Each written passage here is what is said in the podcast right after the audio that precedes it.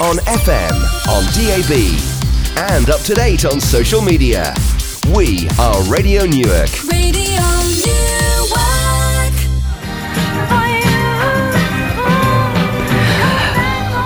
Diana Ross there, of course, and I'm still waiting. You're listening to the Girls Around Town here on Radio Newark this s- fairly sunny Sunday morning.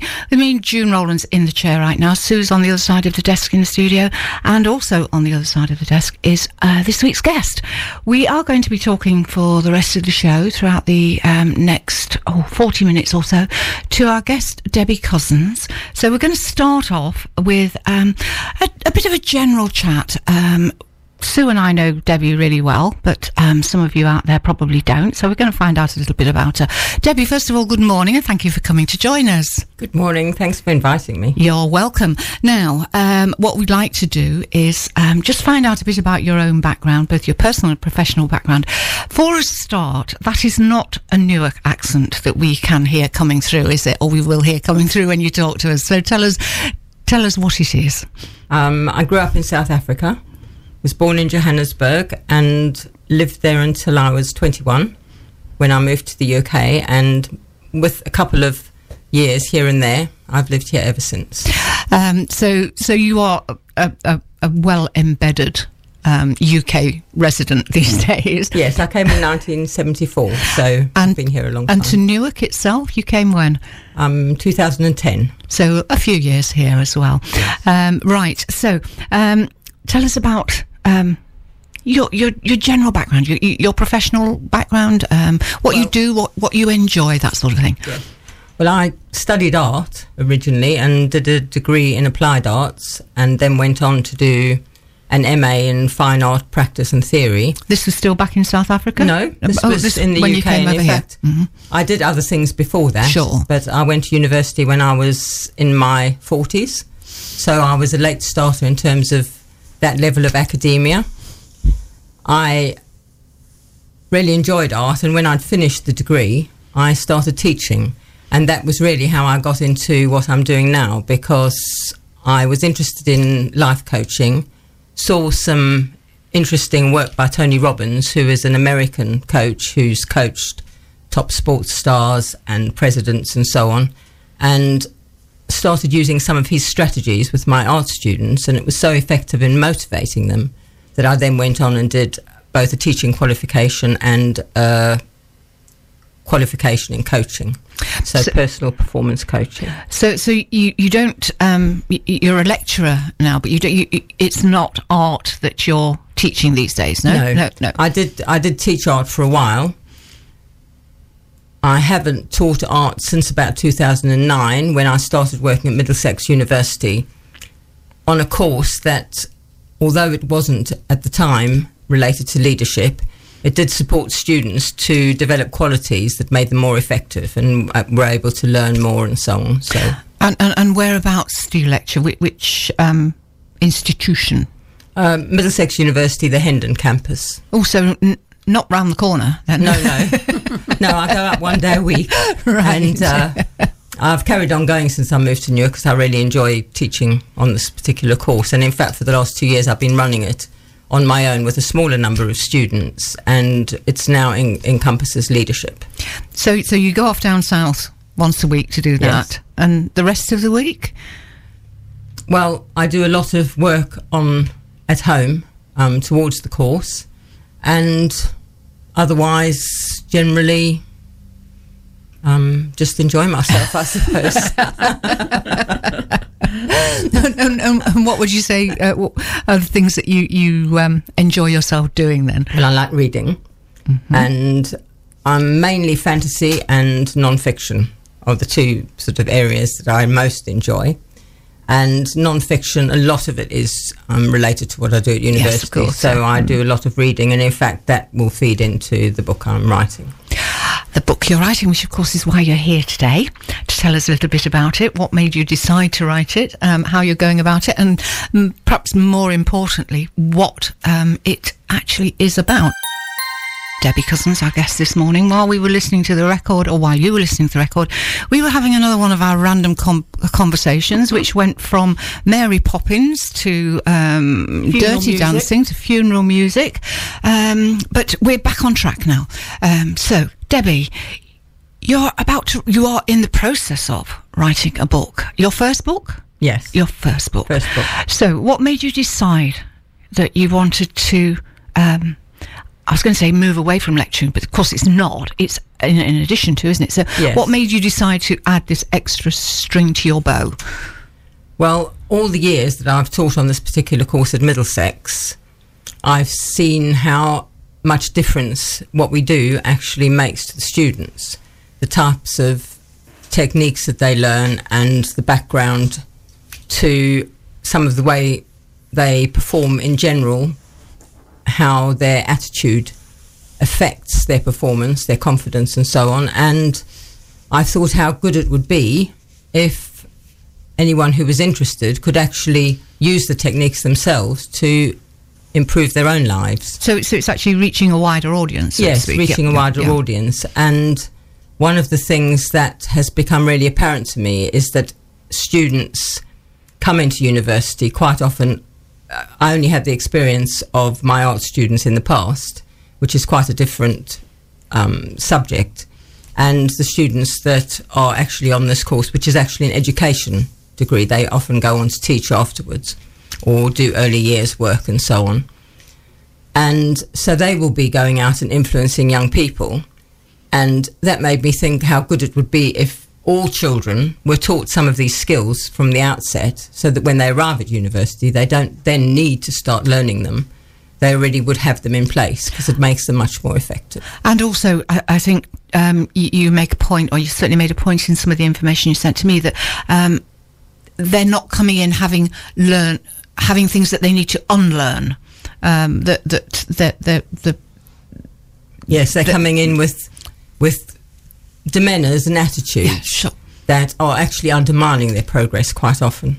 So, although there's nothing wrong with who they are as people, they can learn skills that actually make them much more effective and enable them to go out and be much more confident.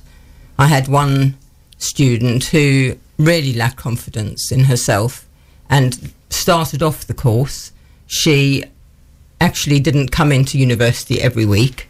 And after emailing her, she actually said that she couldn't be bothered to get out of bed, but she would make more of an effort. and by the end of the year, she was actually going on to do leadership herself in the future. She's going on to teach first, but she wants to do an MA in leadership skills later on. So it completely transformed her doing this work that we did and made her think about her life completely differently. There's always a few students who take on board what we do and really blossom. And I've never had a student in all the years I've worked at university that hasn't hasn't been positively impacted in some ways. Some people do resist the ideas that we work with, and um, I had one mature student who was he was 28, and he said, "Oh, I'm 28. Um, I'm completely fixed. I know what I want." And when he actually did his final paper, it was quite clear that although he'd resisted it, some of the ideas had gradually been taken on board, and he was more open than he had been at the beginning. So, So when when was it you made the decision to write the book? How how how long have you been? well, I've been thinking about it for a few years, and it's been ticking away in the background, and I've done quite a lot of research, but hadn't ever got to the point where I'd taken that any further. So, I would say probably four or five years I've been thinking about it and doing little bits, but not actually getting down to The real nitty gritty. yes, writing bits and writing introductions and so on, but not actually taking it to a point where I was working on a um, manuscript. But you, you, you're at that point now. Yes, You, you have you have a manuscript I have- started I- at least. Well, not quite. Um, the, I'm working with a coach, and I'll tell you a little bit about her. Should I tell you now about We'll, her? we'll, have another piece of music, Okay. and then we will talk about um, your um, because you're you- you're a coach yourself, but you're on the other end of Yes. you're on the receiving end at the moment, aren't you? Talking to Debbie Cousins here in the studio um, and Girls Around Town this Sunday morning. We're talking about Debbie's book. Um, we've already talked about what um, prompted Debbie to, to, to start writing the book, but um, and also mentioned the fact that she is herself she is a coach, a personal development coach. Um, she does. Um, uh, coaching for individuals um, in addition to her lecturing work and, and obviously now her writing work but she is on the other end of the coaching um, system at the moment debbie you are being coached yourself are you not I am. Tell us Several years it. ago, I went to a seminar in London, and one of the guest speakers was a woman called Judy May Murphy, who was absolutely awe-inspiring. She came on, spoke for probably an hour with no notes, no PowerPoint, nothing, and just mesmerised the audience. And one of the things that she said she did was to coach authors to write to get published by mainstream publishers. She won't work with anybody who wants to self publish and so on. Mm. She works with people who are serious about um, proper publishing. Well, that probably isn't the right word, Yes, but but- yes. publishing with mainstream publishers. And I thought at the time, if ever I wanted to write a book, she'd be a good person to work with. And about two months ago, on the off chance, I emailed her, told her I was interested in writing a book, and she responded immediately, phoned me and asked why I wanted to write it, and being satisfied with my reasons for wanting to write it, which are that I have all this knowledge and don't want to get to the end of my life and have not done anything with it. And she felt that was a good reason for wanting to write it, felt that what I wanted to write was relevant. And so she agreed to work with me. And she does do one to one coaching, which was an option, but she suggested that I joined a book circle that she is running at the moment. She hasn't run one for four years. And in the week prior to me asking her, she'd had three other people ask her to, to coach them. So she decided that it was an auspicious time to do it. And so it's a very structured program. We have to, um, she gives online, sometimes interactive sessions, and each day we have to do something towards the book. And each, so she started off, we looked at the industry and how it functions. Then we looked at publishers who publish the type of books that we want to write and the general format of because it's a personal development book i had to go out and look at personal development books of which i have a huge number anyway because of what i do for university particularly and the format should conform more or less to the format that other books of the same genre conform to. And although there are some books that don't fill that particular format, generally they're people who are already well known who are then deviating from the general form. So that's at the moment we're going through the process. We had to devise a title, which I haven't 100% decided on yet. And until that happens, I can't actually write a word in terms of actual book writing. But we've sorted out chapters and exactly what um, I want to go into the book, how many words in each chapter, and so on. And it's all very, very structured. So, how many words are you going to have in each chapter? About 5,000. Mm, that's that's a, a comfortable amount. Yes, yes. about yeah, yeah. 5,000 per chapter, more or less.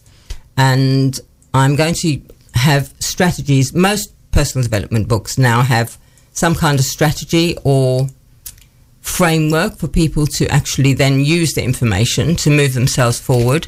And I'm going to slightly deviate from that insofar as I'm going to put the strategies up front. And then if people want to know more information about what it is they're actually doing, to achieve a certain thing, they can then go and read afterwards because not everyone wants to re- read reams of information about hmm.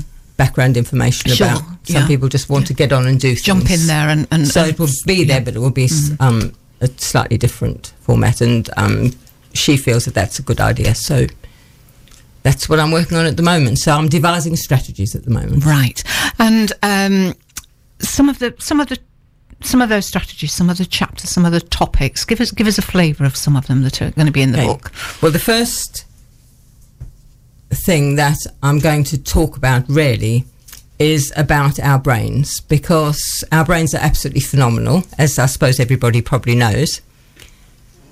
They are designed to form habits out of more or less everything we do, which makes very, very efficient use of brain space. And for most of the 20th century, it was believed that once we reached adulthood, our brains were absolutely fixed and couldn't change. Slowly but surely, they're finding more and more out about the brain. There's a lot of research about the brain, and plasticity is one of the things that they've discovered. And so, learning new things and developing new parts of the brain and changing your brain is something that is now known to be a distinct possibility. So, when we say, I am just this sort of person, what it means really is this is the sort of person I've learned to be throughout my life. And although genetics do play some part, a lot of who we are actually comes from what we've learned from our parents, from our teachers, from life experiences, and so on. And we set ourselves up um, unknowingly, really, to become the person we are as adults. And some of the things that we do will be very effective, and some won't be so effective. And we don't really think about it a great deal because most of it is habitual. So, part of what I'm doing in the book is going to be looking at how we can actually identify habits that aren't effective and set up new ones. And as it's aimed at parents and teachers looking at devising strategies for teaching children at a very young age, it will be looking at how these habits can be set up from the outset rather than having to unlearn old habits that aren't effective. And, and, and when you say from a very young age, I mean, how, how young Well, are we talking? as parents, it would be right from the outset. Mm. One of the interesting things, though, is is that sometimes parents or teachers, adults, dealing with children will obviously have to change their own outlook and habits. And this is something I've discovered from coaching people. I did coach a friend of mine for about a year, specifically working with her children. And it was fantastic working with her because she was a very interactive client and she came up with lots of ideas and so on as well. So it was great fun working with her. What came out of it very early on was that it wasn't her children that had to change really, but it was she had to change the way she dealt with her children. And it's been very effective. So Now, a, cou- a couple of the other um, topics or chapters that you mentioned um, in the information you sent to me were the luck factor and the fear factor. Yes. Well, I'll start with the fear factor. Right. Because our brain, um, the amy- am- amygdala, it's called, is a very, very ancient part of our brain and it's there to react to danger. And in order to survive in life, we have to s- notice things The- the that are going to hurt us. We're talking about the fight and flight Yes, thingy. fight and mm, flight mm, uh, syndrome. or flight. And when we first developed this, a lot of the dangers in our life were much more real than the dangers that we perceive now, because a lot of our current dangers are things to do with social interactions and so on. And one of the really, I, I saw a program on television a few years ago about fear, and there, people are born with different levels of fear. They're, this part of their brain is more active in some people than other people. And even twins sometimes have different levels of fear. And what they f- have found with research is that children who are very fearful, if their parents protect them too much, they then grow up as fearful adults. Whereas if they encouraged to develop and to go out and the frontal cortex, their prefrontal cortex, actually grows to compensate for the overactive fear part of the brain, the part that deals with fear, and they grow up and can function without, and as most people would, without mm. having mm. extreme mm. levels of fear. So dealing with fear is a very important part of how we function in the world and so on. The other um, thing you mentioned was The luck. luck. Mm-hmm. And through all the reading that I do, there seems to be this sort of idea that some people are able to do things in life that work out for them. And there's certain qualities and things that people have that help this. And there's a, a man called Dr. Richard, Richard Wiseman who has written a book called The Luck Factor, which is quite fascinating, really. He's done research with thousands and thousands and thousands of people who consider them- themselves lucky and unlucky. And they've looked at, done numerous experiments. He's at the University of Hertfordshire now, running this research program, he has found that people who are lucky have certain things that they do and certain qualities, certain ways of being that make them much more likely to get what they want in life. And a lot of it has got to do with having a very positive attitude. If something happens to them, even if it's a very negative thing, they will look at the most positive aspects of that. Whereas people who consider themselves unlucky will think, oh, it's happened to me again.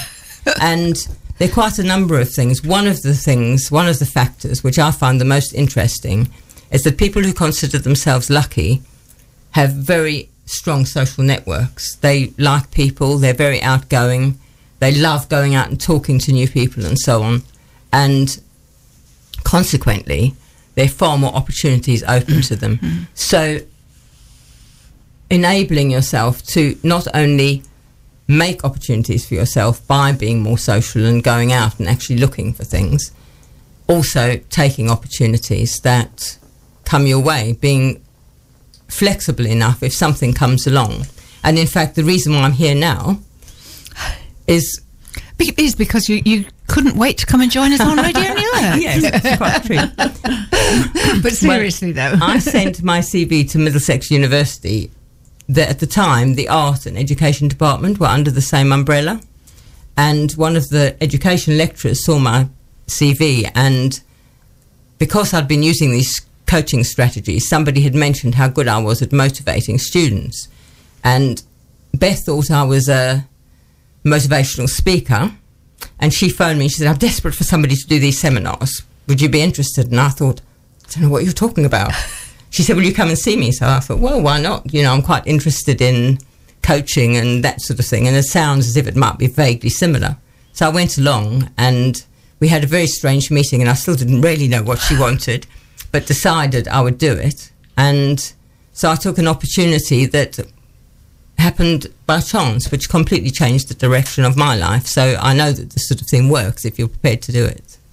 Fantastic. Let's have another piece of music and then we will. Um, well, we've got oh, 20 minutes left of the show, so time is, is, is running out um, quickly, but we'll have a, a few more minutes, well, uh, several more minutes to talk to Debbie, get some um, further information, and also find out um, when this book will be available. Um, and um, how you can get in touch with her and find out uh, more about it. So, what have we got coming up? Um, I think. Well, we're going to take a. I'm going to make a choice um, in a split second or two between either Cher or a-ha, or I might ask Debbie and. Um, the other person, Sue. Sue's Your lovely opinion. co-host across the desk. That's the one. You're listening to the Girls Around Town here on Radio Newark this Sunday morning. We are almost out of time, got about 15 minutes left on the show. We're talking to Debbie Cousins about her book. Um, so, Debbie, uh, w- we've talked about some some of the content of the book. Obviously, the, it, it's a huge subject, and um, time does not allow us, unfortunately, to go into um, every chapter in detail. But um, the next step, right? So, so you, you, you you're going through your coaching um, uh, process, this coaching process. You have um, a potential goal in terms of getting the manuscript ready. Um, how how how far off are we talking? Um, well, the process originally, Judy May said it would take probably about three to four months. And by the end of that, she wants us to have our first manuscript ready.